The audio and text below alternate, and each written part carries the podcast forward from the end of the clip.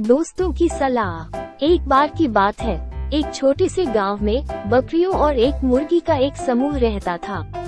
बकरियाँ अपने मेहनती स्वभाव और रोमांच के प्रति प्रेम के लिए जानी जाती थी, जबकि मुर्गी एक बुद्धिमान और समझदार प्राणी के रूप में जानी जाती थी।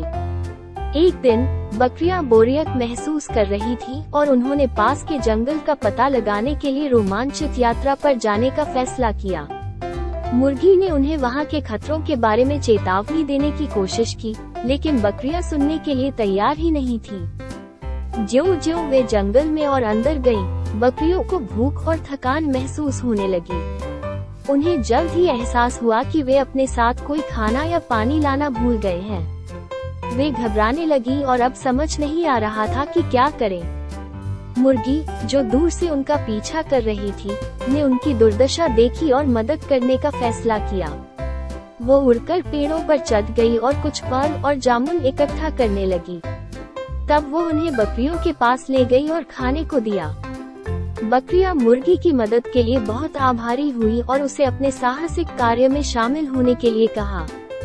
मुर्गी ने विनम्रता से मना कर दिया और कहा कि वो पीछे रहना और अपने घर की देखभाल करना ही पसंद करेगी।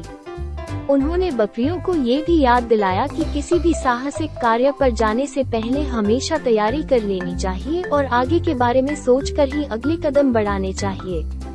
मुर्गी की बुद्धिमानी से बकरियों ने एक महत्वपूर्ण सबक सीखा। उन्होंने महसूस किया कि हमेशा तैयार रहना और अपने कार्यों के परिणामों के बारे में सोचना महत्वपूर्ण होता है। उस दिन से, उन्होंने आगे की योजना बनाना सुनिश्चित किया और जब भी वे किसी साहसिक कार्य पर जाते तो अपने साथ भरपूर भोजन और पानी ले जाने लगे। कहानी का नैतिक ये है कि हमें हमेशा मुर्गी जैसे बुद्धिमान और समझदार साथियों जिनके दिल में हमारा सबसे अच्छा हित होते हैं, की सलाह सुननी चाहिए। हमें ये भी याद रखना चाहिए कि कोई भी नया रोमांच या चुनौती शुरू करने से पहले तैयार रहना चाहिए और आगे की ही सोचकर कदम उठाने चाहिए।